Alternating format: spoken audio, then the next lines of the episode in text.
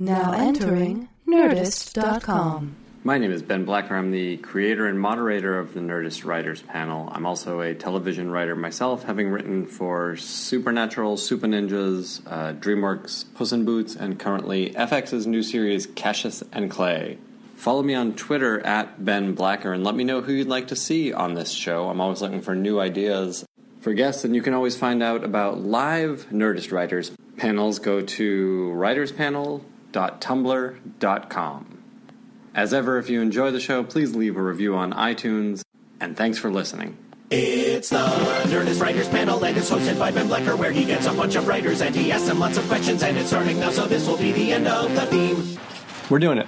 I'm ready. Uh, Frank Spotnitz is here. You guys, welcome. Thank you very much. Very nice to be here. I'm so glad to have you. We have lately been talking to a lot of X-Files people. Yeah. Uh, we had Chris on not too long ago, and it was fascinating, and uh, Vince a couple of times, so I'm thrilled to get to talk to you about that stuff. But first, let's talk about the new show. Okay. Which premieres, let's say, next week. Okay. um...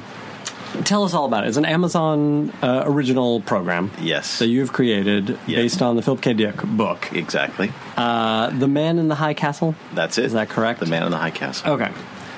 We. I don't think I've really talked to anyone who has done stuff successfully for Amazon yet. Yeah. So I'm really curious to hear about how that process went. Well, it's still very new, so it's not surprising. I think they've only been doing this for four years. Yeah, and there have only been a few series that have come out of yeah. it. Yeah, it's, know, and it's a different model. It's a unique model, mm-hmm. because you do the pilot and they show it, and then they decide, based on response, yeah. which ones to proceed. So did they approach you? Did you approach them? I, I feel like I read that this was something you wanted to do anyway. Well, th- the longer story, but I won't make it very long, is that Ridley Scott's company, Scott Free, had been trying to make this into a T V series, or a T V movie anyway, for five or six years without success.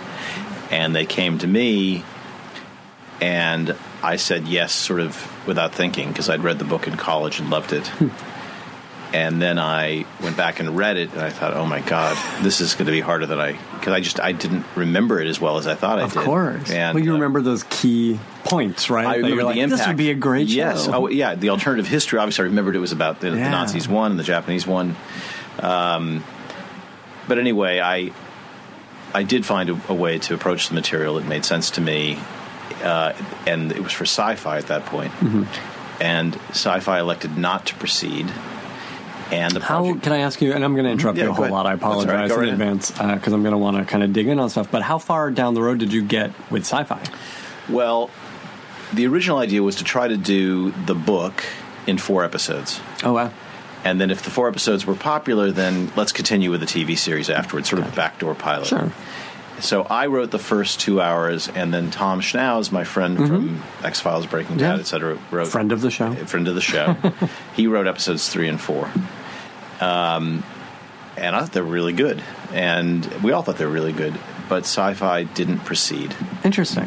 And I think it probably that whole process was probably about six to eight months from you know, right. starting the script to them passing. Interesting. Uh, and then I think Scott Free tried to sell them just about everywhere. Sure. And nobody bit. And they were about to lose the option to the book. Mm-hmm. When I got a call from this guy, Morgan Wandell, who used to work at A B C, who had just joined Amazon. And this was Christmas, like a year and almost two years ago. Mm-hmm. And he said, I've just come to Amazon. Do you have any scripts you've written you love that you have not been able to get made? Oh, wow. And I said, as a matter of fact. And it, that's how it happened. Like, he read it, he loved it, and they, they picked it up. Right. And then when did the conversation become, this will be more than four episodes? Like, because obviously that's not their model. Well, the truth is, um, Philip K. Dick's daughter... Uh, Issa Dick Hackett was not necessarily uh, interested in doing a pilot. Mm-hmm. She didn't want, you know, this project to go forward with just a pilot. So I think Scott Free had to talk to her and say, are you okay taking this risk? Sure. Um, well, and at this point, it's kind of been around. It has been around. They've been at, at it for a while. Nothing. And she was very happy with the script. Mm-hmm. So she agreed to do that. And with Amazon, it was clear it was not going to be a four-episode thing. It was going to be a ongoing series. So there was a lot of unpacking, particularly of Tom's episodes three and four. Sure. You had to unwind them a bit because they went much faster than we now go.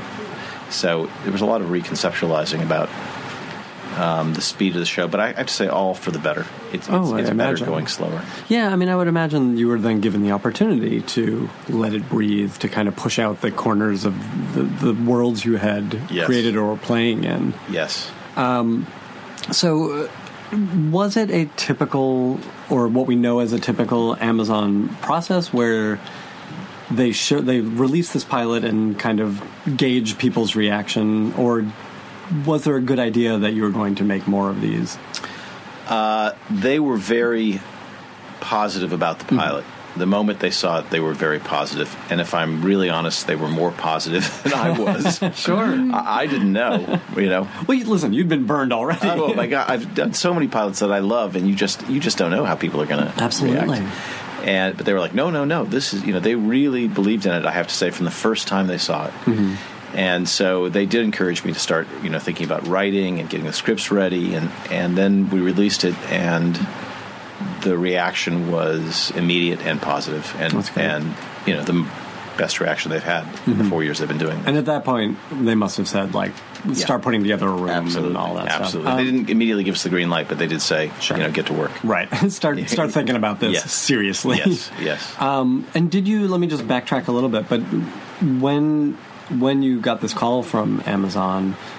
Did you have to kind of re-pitch it, like based on no. here's how we would reformat and stuff like that? Well, we had discussions, um, and that uh, that took a while, actually. There were because their thinking evolved too, I think, um, and I think it was a, it was probably over a course of two or three months where the new structure of the show became clear. Mm-hmm. It wasn't immediately clear. Sure. But there was no repitching. It was just sort of, sort of um, we just talked about it. Yeah. Well, and they had the scripts and they had the book. Like they yeah. knew what they were getting into. They really did. Imagine that. They had more than you usually have. Yeah. Um, and you know that's that's the business side. On the creative side, what what is it about this material? Well, I think there's a reason Philip K. Dick has become this incredibly famous science fiction writer is because he had one of the most interesting minds. Mm-hmm. And I think the challenge of adapting this to television was preserving his ideas and making sure the show was about his ideas. And that's kind of my big complaint about a lot of science fiction that's done now is it's not about anything. Mm-hmm. It's just spectacle. Yeah. And, and I love science fiction because it makes me think. Mm-hmm. Well, I think that's a very sort of classic view of it is the classic. I mean, view. That's the Twilight Zone, right? Yeah, exactly, which is still one of my all-time Absolutely. favorite, you know, things. Um, so the challenge for me was finding an emotionally engaging uh, structure in which to explore these ideas mm-hmm. that are mind-bending, trippy, you know, really challenging right. stuff. Um, But I feel like, you know, so far anyway, we've managed to do that. And it's been helpful, honestly, having Issa, his daughter, as one of the producers because, you know, this is personal to her. You know, mm-hmm. this is her father's work. Yeah. So, she, and she's very smart and not shy about letting you know if she thinks you're you're missing something. Mm-hmm. But, it, I mean, it's also, and I think this is the reason why we don't see a lot of, you know, thoughtful science fiction anymore. Although I think that may be swinging back. But it's hard to balance ideas and character and spectacle. And do this on a T V budget. It is. You know, how how did you and then the writers that you put together start to grapple with that? Well, we did a lot of talking, and, and we read, you know, I read the biography of Philip K. Dick, and I read the two mm. chapters of the sequel that he never finished, The Man in the High Castle. I didn't know about that. And and I did a lot of, you know, thinking about what this story meant to me. And, and so, I mean, there's two themes that he has in a lot of his work, which are... what's real, what's the nature of reality, which is pretty trippy, and then um, what is what is human, and how do you stay human in an inhuman world. And so those themes, I think, are like my touchstones as we're going forward in the series. And mm-hmm. then there's a third idea that's in the series that I don't think was as much a part of the book as it is the show, which is, you know, what is freedom and what would you sacrifice to be free? Mm. And so as we're plotting the story and thinking about the emotional lives of the characters and where they're going next, we're always returning to the prism of those three themes to see if we're saying something, advancing those ideas. Absolutely. And this is, it's a thing that I've only started sort of contending with recently. I've mostly been in comedy, but you know, do you, when when it's time to sit down and write the script or even break down the outline, and we'll, we'll talk about how the room works in a minute, but, you know, do you keep these thematic ideas in mind scene by scene and actually say, like, either to yourself or does the room say, are we addressing the theme in this moment, in this scene, in this sequence? I mean, to be very specific in my answer, I would say no. I, I keep it in mind at the beginning as we're, we're as we're going off onto some story direction, and then I kind of just get caught up in the emotion and the drama of what that story is. Mm-hmm. And then at the end, I'll go back and go, okay, now, does that have anything to do with what we're talking about? And if it doesn't, sometimes, you know, you can push it in the right direction or you end up scrapping it mm-hmm. altogether. Interesting. Um, so let's talk about this room that you put together. We were saying before we started rolling, you are in London, yes? Yeah. Um, and so your room was half British writers, half That's American right. writers, and you were running it. Yeah. Uh, how how many writers were on this show? There were, uh, well, there was Tom, but he couldn't come because right. Better Call Saul had started by then. So uh, there were four writers, uh, and, and there were two um, script editors, which is something they have in British television. They don't have in um, American television, and. Uh, So it's sort of a hybrid of the two T V cultures. Uh, so it was a pretty, you know, there's a lot of people in that room. So uh, the British writers were Rob Williams and Emma Frost, and the American writers were Jace Ridgdale and Evan Wright. Okay. Um, and how did you find them? Did you know them all before? Did you find them through Not, reading? I didn't know any of them. That's great. Uh, That's no, nice to hear. Yeah. And actually, there was a there was a fifth writer who came on as a freelancer later, Waylon Green, who I did know from mm-hmm. before, from Millennium. We were both on that show for a little while. Um But, no, they were just writers whose work I'd read and I liked. That's um, terrific. Yeah, and, and Scott Free had worked with Evan before and okay. knew he had a really interesting mind. Um, and then how do you run a room? I mean, you have run rooms before. Mm-hmm. Uh, was this... Do you, have you found a way that works for you, or does it vary from show to show? What What is it generally? Well, I... Um, I learned how to do this on The X-Files, mm-hmm. and so I, my process and Chris Carter's process and Vince Gilligan's process, just about all the X-Files guys, is pretty identical. Mm-hmm. Um, and I think it's one of, you know, we all have different strengths. I think it's one of my strengths. I have a story mind, and, mm-hmm. and I love the, the jigsaw puzzle of it all. Uh, it's one of my favorite things, is being in that room with the other writers and, you know, finding out what you think, you know, mm-hmm. getting to the bottom of an idea. And, and I, it's sort of like reverse psychoanalysis. It's like you learn about yourself through the interrogation of this story and what would people really do and what do I really think about this situation. I think that's the joy of it for me. So I, I, I love it. But I try to be as specific as possible and mm-hmm. really understand every beat of that story before the writer goes to script. Mm-hmm. So that if the writer fails or stumbles or gets lost, I know how to, f- I can help. Sure, way, absolutely. Because I know, I know it as well as they do by the time they go off to write. Yeah. Um, and that, that does seem to be the common thread. You know, we've seen that in the Saul and the Breaking Bad room. Yes. Uh, and we talked to that, talked about that with uh, Yeah, I mean, Carter Vince and I recently. were in that same room together for seven years. Yeah. So, and on more than one show. But, but in this show, what happened was we broke it in the room, and then we started filming, and it kind of took on a different life than we anticipated. The lives of the characters started to go away a bit from the plot. Mm-hmm. And so you're watching it on film, and you're realizing this is not exactly what we thought. I think the, the plot was still correct, but the who the people were yeah. was more interesting. Sure. Uh, so there's been this, really, the entire time, there's been endless rewriting. Well, and I imagine that's sort of, that's the downside to doing these Netflix or Amazon shows where you're getting ten episodes and production doesn't start until you're fairly deep in. I mean, how many scripts did you have done? Yeah, I mean, I, I thought, oh, I, I'm I'm so far ahead. I've, right. I've said this to people, I'm so far, I've never been this far ahead. It feels that way. Yeah, we had six, I think we had drafts of six episodes. Yeah. Like, wow, that's amazing. And, of course, they all changed. I mean... Episode two didn't change, but right. uh, everything after that changed pretty significantly. Sure. Well, you get the actors, right? Yeah, you get and the you actors. get the directors. And yeah. it, you see what all these people bring to it. Yeah. It, it starts to exist outside of the hive mind of the writer's room. It does. And and I have to say, it's like the cast for this show, you just get lucky. You know, you always try to get the best can, right. cast you can. And I, I do think I've been blessed with really good casts, but they just... they brought the characters alive in, yeah. in ways that I hadn't um, anticipated. Sure, and and how could you yeah. until you start working with these collaborators? Yeah. So were you or the writers on set doing rewrites, or was it being sent back and forth? How was it? No. Oh, no, because you were working. I was far shooting away. In Vancouver. Yeah, I mean, really, I've, I've been up there for only you know less than a month total out of the whole shoot, so it was largely long distance. But what I did.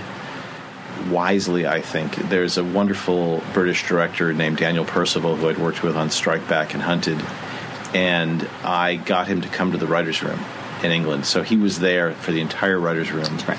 and then he went to Vancouver and was our series director. So, you know, if an actor had a question or, or and all the world building, you know, had to be so specific, he knew it inside and out mm-hmm. from having spent all that time in the writer's room. And that's unheard of. I've never I've never heard of a director being in the writer's room for that long that yeah. period of time. Well, it seems like it was necessary and, and worked. Yeah. I mean, yeah. oftentimes you'll be able to send a writer up, but this was just practical. Yes. Uh, that's that's really interesting and, and very lucky that you could do it.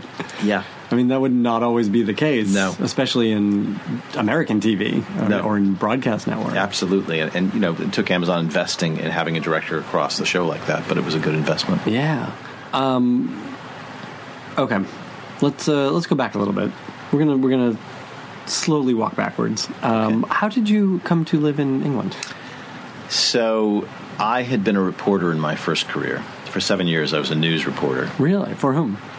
Uh, for U P I, which was a wire service, mm-hmm. and then for the Associated Press, and then for Entertainment Weekly and Rolling Stone, and yeah, like I was a freelance writer toward the end. I, okay. As I got less and less interested in being a reporter. I got more and more into like sure. entertainment writing and things to keep myself interested. In, yeah, you know. Um, but I was a reporter in Paris uh, for the Associated Press briefly, and I loved being in Europe. Um, and when I decided to come back to Hollywood, go to film school and do this, I thought, well, that's it. I'll never be in Europe again because, you know, this is where the business is. And that was true for a long time. Mm-hmm. But after the writer's strike, I saw the business was changing, some ways good, some ways bad. But I thought, you know, I bet I could go back to Europe now. I bet wow. if I wrote the right show. And this is the strike in, what, oh eight? This was after oh eight. Okay. So I I had actually been courted by these British producers for seven years at that point, and I said, you know what, I'm ready to do this now. Hilarious. So I wrote this spy show called Hunted for the B B C, mm-hmm. or, or targeting the B B C. Right. And, I thought, and was it with these producers? Yeah, with these producers. Okay. Kudos. And um, amazingly, it, and I thought, I bet if I do this, I could sell it back to the States. And sure, sure enough, I sold it to the B B C, sold it back to Cinemax, H B O Cinemax. Mm-hmm. And it worked. It worked. It was amazing. That's and it ridiculous. got me to, it got my, my family and me to London. And, yeah. and, and then that, the problem became the show ended, and we were all in London, and nobody wanted to go home. And then it's like, well, now what do I do? And so it took me about a year to figure it out. And what I realized is, you know, in, in Europe, the T V business is completely different. Yeah. I, I think people would be shocked if they understood how profoundly different it is from what it is in America. There are no big corporate studios that are going to give you deals and pay yeah. this kind well, of this money. is, I'm really curious to hear about this. And, like, how do you continue working there? You, in my case, the answer was I had to start my own company. Okay. I had to become a producer who then employs me mm-hmm. to write shows. Um, and in some ways, it's a wonderful thing because producers there get to hold their own copyrights, hmm. which you have a very hard time doing yeah. in this country. So if you're successful, it's, you know, from a business standpoint, it's a really wonderful thing. But it also meant I had to become a producer and ha- have an office and employees and, you know, travel and sell things and meet broadcasters and all this stuff that honestly I never really wanted to do, mm-hmm. but I was forced to do. So I started the company in two thousand thirteen. I have ten employees now. Wow. It's been very successful. That's, that's unbelievable. Unbelievable. Out of necessity. Out of necessity. And I'm working, you know, harder than I've ever worked in my life, which is saying a lot because I've worked very hard. Um, and then a year ago, I realized, you know, I could go back to Paris where I lived so many years ago. Uh A little harder, but I could do it. And so I have. So I've been living in Paris and commuting to London for the past year. Oh, my God. Yeah. How, God damn it. Well, this Come isn't over. right.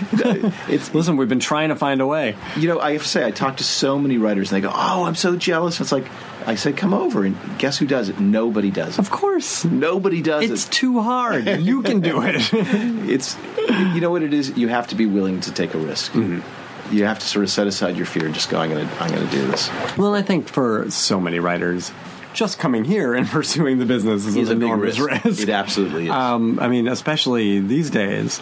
But uh, so I, I'd love, love to hear about how development is different uh, in the U K. Yeah. Well, the first thing to say is that, you know, American television is organized, organized around series. Mm-hmm. And a series in this country is eight, ten, twelve episodes at a minimum. Yeah. Uh, in the U K, if you get eight episodes, oh my God, that's a giant run. I mean, really, yeah. That's extremely rare. Most of what they do in that country are two, three, four parts. Yeah. That's it. So it's a short-term commitment. One writer could do all mm-hmm. of those episodes, and usually does. And they're usually all written before you start filming. And it's a producer-driven business. The non-writing producers are the ones who generate the material, hire the writers. Hmm. There are virtually no showrunners, you know, with, with right. a couple of exceptions. There, there are no writers who know how to produce. They're kind of kept away from the production process. Hmm. Because the writers are basically sitting in a room like this. They are. Writing their yeah. episodes yeah, and then the, turning and, and them. And they don't, they don't know anything about how to cast a show, how to make a show, yeah. by and large. So I have sort of started to do it the American way in mm-hmm. Europe. And there are an awful lot of, especially younger writers, not just in the U K, but across Europe, mm-hmm. who are extremely excited by that. They watch American television. They yeah. love American television. And they're like, why can't we do that? And I'm very eager to um, to help them mm-hmm. learn these skills. And I think it's It's good. I think I think writers should be their own producers. Oh, absolutely. Absolutely. I mean, this is as collaborative as the medium is. Yeah. It's still the writer's, you know, he's the auteur of these things. I think so. Especially if you're doing eight, ten, twelve or yeah. more. I mean, it's one thing if you're doing two, three, four. Okay, that, and obviously there's a lot of great British shows that are mm-hmm. two, three, four, and nobody can say there's anything wrong with them. There isn't. But if you're trying to do a longer run, having a writer who understands production is a great asset. Absolutely. Um, so... Have we started seeing this already? And and would your production company, and are there others, kind of work as pods do here, where you're developing with writers before bringing it to? I mean, the, there aren't as many outlets. That's, no. That is part of the problem, I imagine. No, I mean, what I, the business that my company, Big Light Productions, is in is really the co-production business. Mm-hmm. Because the shows I'm doing are big shows. They're like, sure. you know, American-style shows. So that means I need more than one country mm-hmm. to afford to, to mount the show. So um, I do have a lot going on. You know, most of it I can't announce yet, but sure. some of it will be in the next few months. A lot more will be announced, but they tend to be, you know, with more than one country, so the U S and U K, or right. U S and France, or Canada, which is France. Again more and more common. It is more uh, and more common. These companies are more risk-averse, That's and right. productions are getting more ambitious. That's right. And it's cost-effective for them because they share Absolutely. the cost of the show. Yeah. It's also, you know, for somebody like me, it's twice as complicated because you got to deal with two broadcasters, not one. At least. At least. You know, it takes a certain kind of temperament to be in that business. You have to be a yeah. bit of a diplomat to deal with all these um, cultural differences as well, different languages, time zones. But, Interesting. Uh, I'm enjoying the challenge. Um, and are you, as a producer, but also as a writer, are you seeking out, you know, certain types of things? What's your taste? Because I imagine that's what the taste of the company is. Uh, it is. And my problem is I love so many things, and mm-hmm. there's more things. I, my eyes, you know, are bigger than my than my, my my ability. You know, yeah. there's so many things I would like to do, and I'm greedy to do them all. You know, while I can. Um, But I tend to, as as it happens, I tend to like genre stuff, mm-hmm. which happens to travel very well. So I like science fiction. I like thrillers. I like murder mysteries. I like spy shows. Um, these are all things that people want to make. And they're all things, to some degree, that The X-Files did. You know, I think The X-Files is sort of the perfect... It was my second film school, and it was perfect for me because I got to have a hand in all those genres. Mm-hmm. Well, let's let's get into it. Okay. Um, you know... We've heard this X-Files is film school a few times now, uh, and I feel like there are a few shows like that, partly, you know, by dint of how long they ran. uh, but also because of the people involved that were real training grounds for, you know, guys like you, where this was not your first job, but your, probably your first steady job. It was my first job. Was it your first writing job? My first job in Hollywood, yeah. Really? Yeah. Um, how did you even get involved? Because you came in, what, season two? Season two, beginning of okay. season two. And did, okay. was it a straight submission uh, by agents or something? It's a very bizarre story. So it always is. I moved back to L A, and some friends of mine invite me to join a book group. And I'm waiting to start film school. I haven't gone to film school yet. Mm-hmm. So I joined this book group, and in this book group is a guy who writes T V movies for Disney named Chris Carter. So I'm in this book group with Chris Carter for two years. See him every couple months. I don't really see him outside of the book group. Mm-hmm. He's just, he and his wife run this group. Book group ends. I'm in film school. I turn on T V on Friday nights, some months later, a year later, and there's The X-Files. And, oh, my God. It's that guy Chris Carter I was in the book group with. Wow. Well, this is good. I end up watching every episode of the first season. And then toward the end of the first season, a friend of mine who I went to grade school with in Phoenix, Arizona, says, don't you know that guy Chris Carter who does The X-Files? I said, yeah. He goes, will you call him for me? I want to write for The X-Files. And I'm like, oh, man, that's really awkward. And, you know, I have his phone number, but you know, I haven't called him since the show. Nothing. But I've known this that's guy hilarious. Since grade school, so I'm like, all right, all right, I'll call him. For you. For you, I'll do yeah. it. It never crosses my mind to call for myself. That's, that's how smart hilarious. I am. So I call, and uh, Chris takes my call, and I say, I have this friend. Will you hear his pitch? And he goes, no. No, I won't. But if you have any ideas, I'll hear your ideas.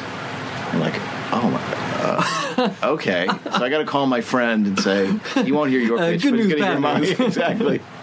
Um, so I think oh, up... Oh, my God, that's ridiculous. Ridiculous. So I think up three ideas, which isn't hard because I have watched every episode. Mm-hmm. Well, it seems like, you know, just to go back, this is this is the stuff you love. I mean, yeah, I grew up I grew up on Twilight Zone and Star Trek and Outer yeah. Limits and Mission Impossible. And yeah, well, this is West, absolutely yeah, in that line. Completely. I, I actually...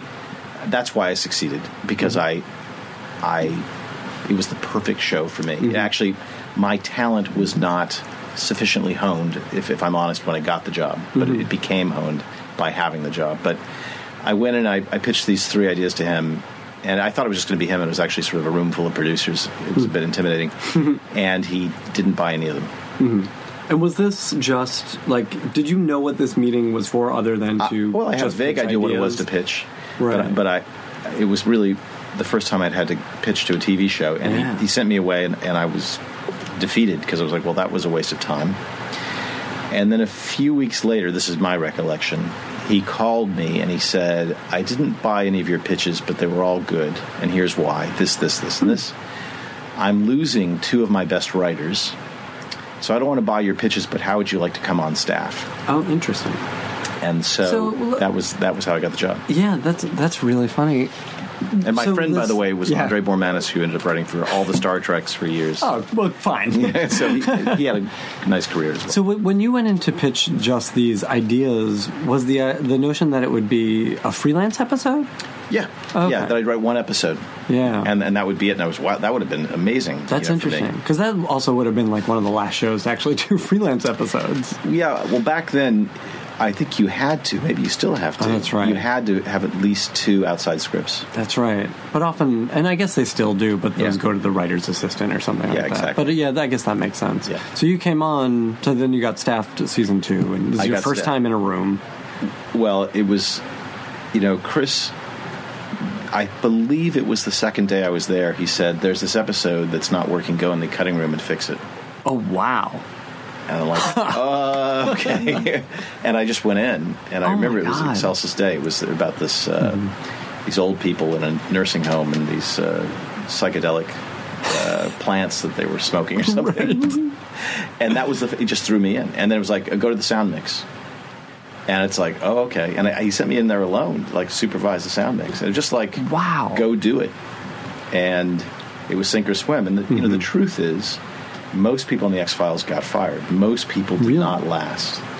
And um, and I was one of the few who lasted because I think I could. I demonstrated to him early enough I got the show. Mm-hmm. I got the core of the show. My writing wasn't fabulous in the beginning, but I was probably a better producer than I was a writer. Hmm. And, and then my writing got much, much better, much very fast. And I went from staff writer to executive producer in three years. That's unbelievable. But, I mean, clearly, you ro- it's, it seems like you rose to that challenge, and that's what set you apart from these guys who got fired. I, I mean, think I, I think so. I mean, I, I I tried really hard to understand what the show was and what he wanted it to be, and I think what he did really well was it was a very clear, beautiful idea for a T V series, and the people that came to it could bring mm-hmm. things to it that he never would have thought of himself. Absolutely. And that's a, and, and I think he also demanded you do your best. And those are the ones who got fired. The ones who weren't willing to work that hard to mm-hmm. do their best. But I think if he could see you were working as hard as possible and bringing things to him that he wouldn't have thought of on his own, then you stayed. And, and you know, it did stabilize over time, you know, like Vince right. and John. Um, you know, we lasted the rest of the series. Yeah. Um, and that's an interesting thing, and I think that's a great lesson for anyone who's getting staffed on a show, is you have to try as hard as if it's your own show. Like, it has to be your own show. And you know what? I think that's true of any job. You've mm-hmm. got to love it. And, like, if you don't, go do something else. You know, and, and that's the way I am now. That I, it's like, if somebody is trying their hardest, I'm not going to fire that person. Because mm-hmm. that's all you can ask of somebody, is to try your hardest. But Absolutely. If you're not, think about why are you doing this job. You know, go do something else. Mm-hmm. Well, and yeah, and every position, I feel like, and again, the more I go through this, the more I understand this, is a learning experience. Yes. You know, I'm going to take from this shitty writing job I have to the next one, and and you know, apply these the things I learned, and, I and hopefully make me better. Being a writer is an act of faith. You start out, you know, very very few people are good when they start out. We Absolutely. All start like, I want to be a writer. I believe if I stick with it, I will get good. Yeah. And I believe that. I mean, I, I'm, I'm proof of that. Mm-hmm. And, and so when I see younger writers who have that dedication, I want to support that and mm-hmm. help them realize the talent they have. Mm-hmm. Well, and this was something I wanted to follow up on. I mean, you say when you started that you weren't very good as a writer. Mm-hmm.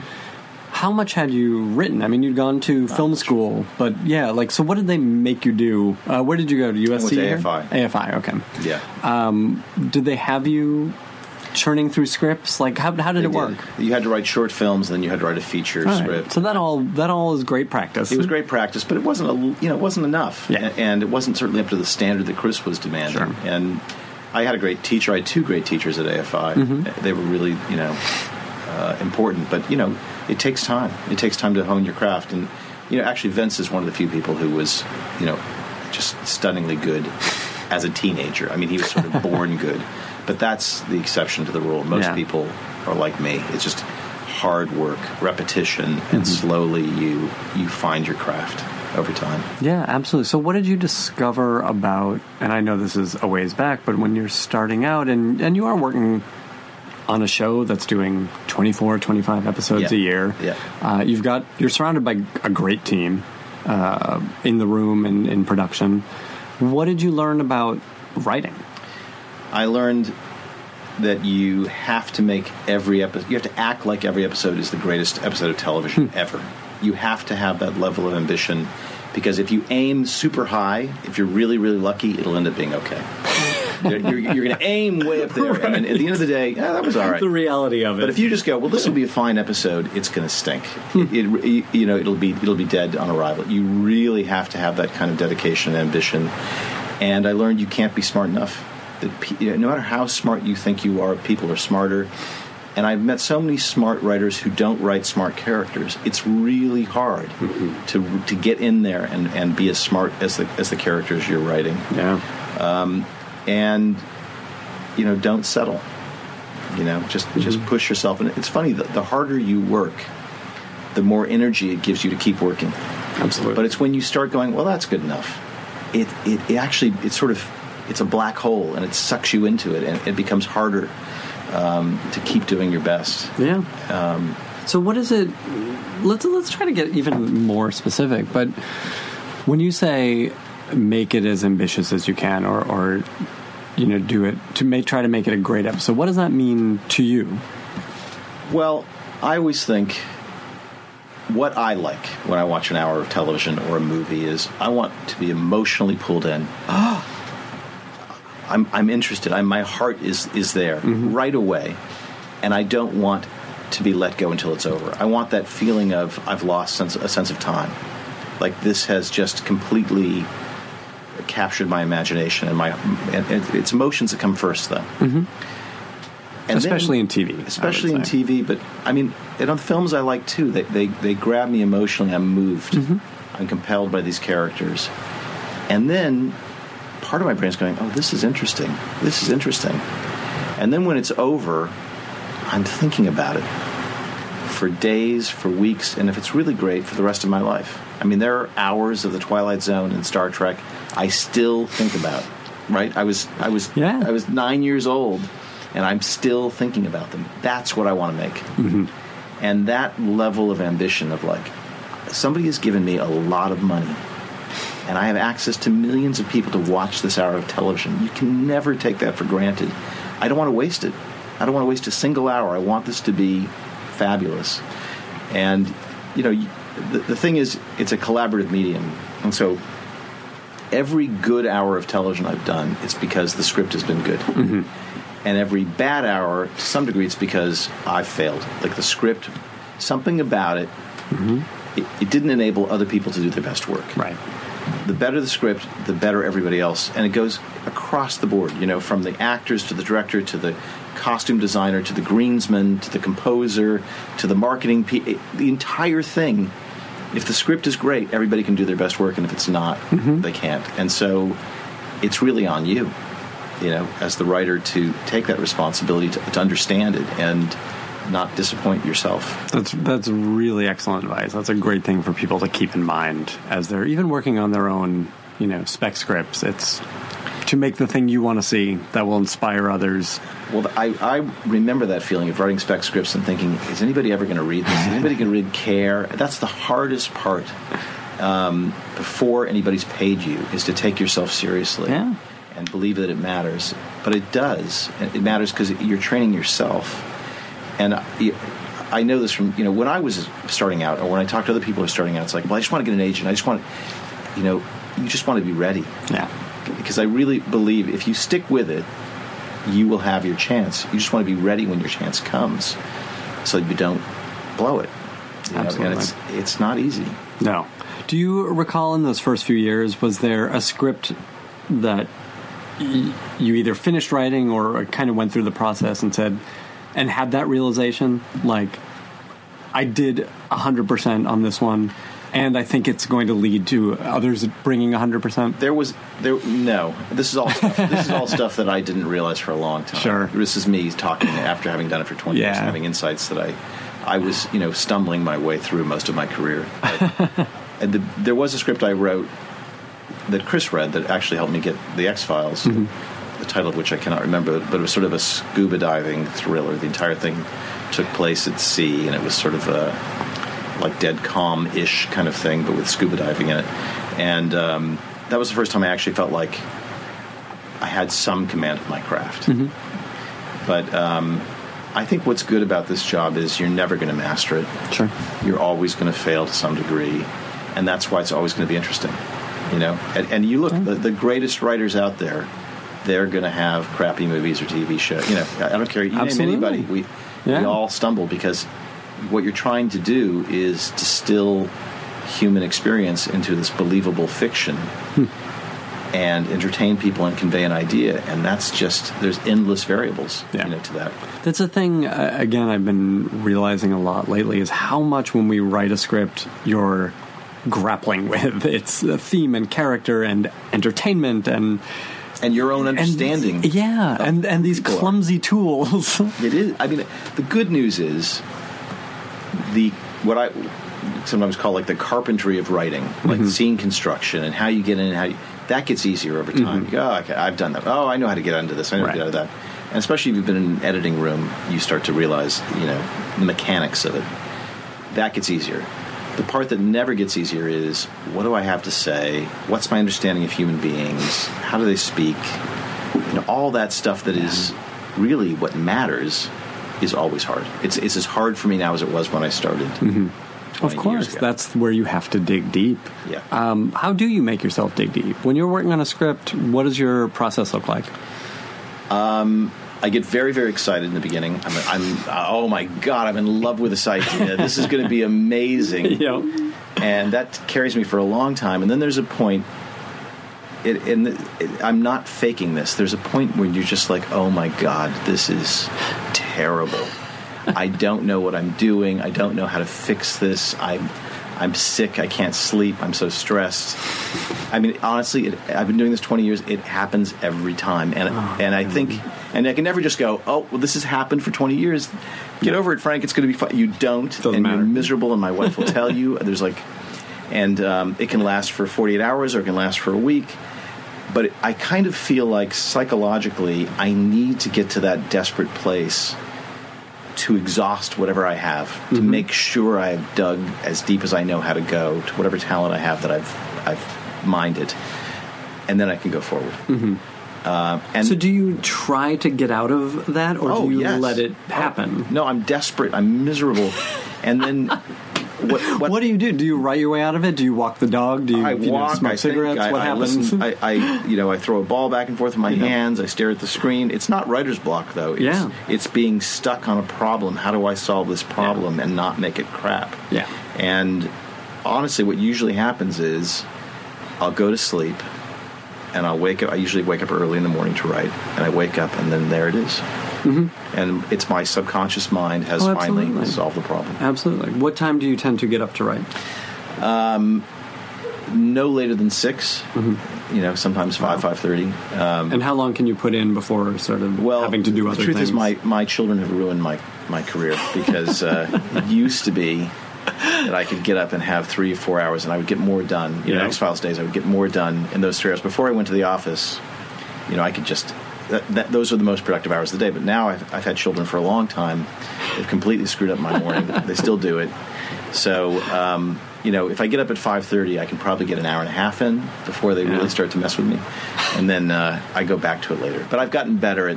I can write anywhere now. I can write can any you? time of day, anywhere, mm-hmm. you know. And do you, and, and I imagine this, you know, is still true from the X-Files training, but you have this unassailable outline that you tend to work off of? Yeah, although I think that that outline can be uh, false comfort. And because I think, you know, you figure out the story as much as you can in the room, uh, but it's it's a, it's a, it's a safety net that, that when you start writing, you're going to realize, and you know this, you're, you realize in the process of writing a million things you never thought about in the room because mm-hmm. the process of writing a script is so much more specific mm-hmm. than the process of breaking a story. So if you're doing it right, you're going to start to realize, wait a minute, I know we all agreed the character would go here and do this now, but now that I'm actually in it, I realize this is idiotic. Of course she's going to realize this and she's going to do this. And hmm. and then the, the board changes, mm-hmm. the story changes. Um, but hopefully you kind of, you return to those cards and it's not, you know, you, you usually roughly follow them, yeah. not precisely. Well, that makes sense. Uh, and, and that's the sort of discovery process that is writing anyway. Yes. I mean, like you say, as much as you can plan the stuff out. Yes. The characters want to do something or the story wants to do something. And it's never, I think, I think it sort of gets... talked about as if it's a wild left turn, but it's never that far off. No. It just, it may feel that way. Yeah. No, every once every once in a while, we're like, oh my God, we all missed this right. giant, obvious thing. But usually it's, you're absolutely right. Usually it's not that far off. Right. So, and that's, that's, I mean, that's the writing of it. Yeah. That's the process. Um, I want to talk about, you brought up the mechanics of it, and this is going to get into some deep, nerdy stuff.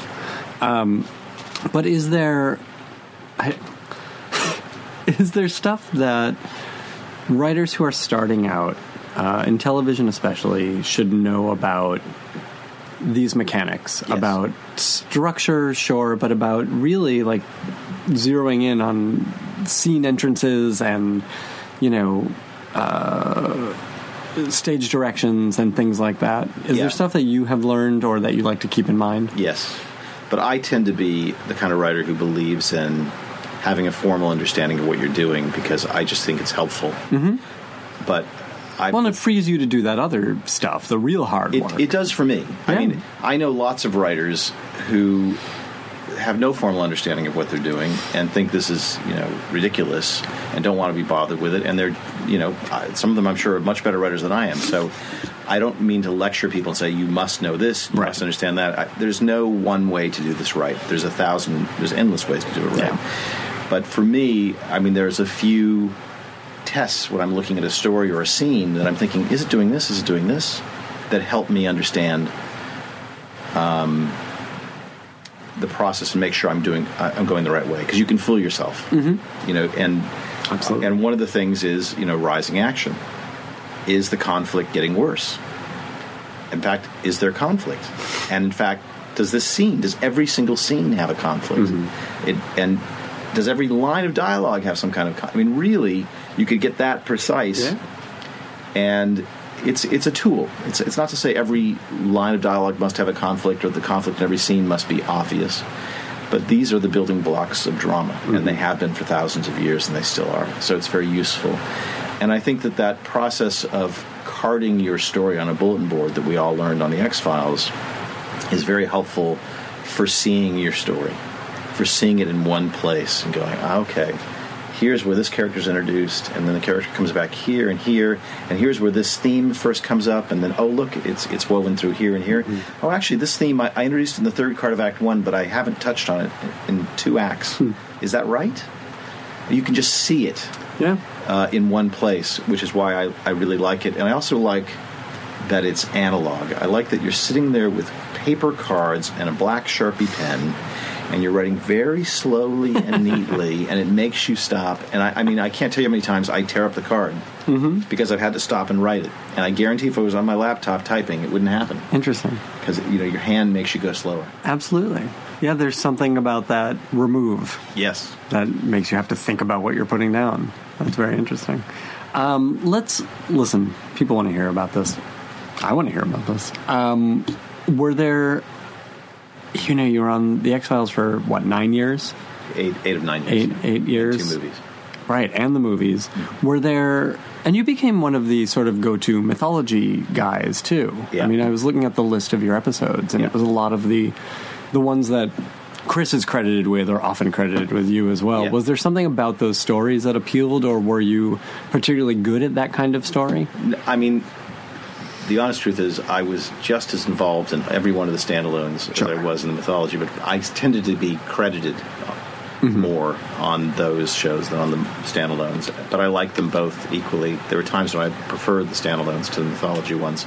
I stumbled into it by accident because at the beginning of season two, you know, Gillian had been pregnant, and so they'd written this abduction storyline, and I, I don't think I wasn't there.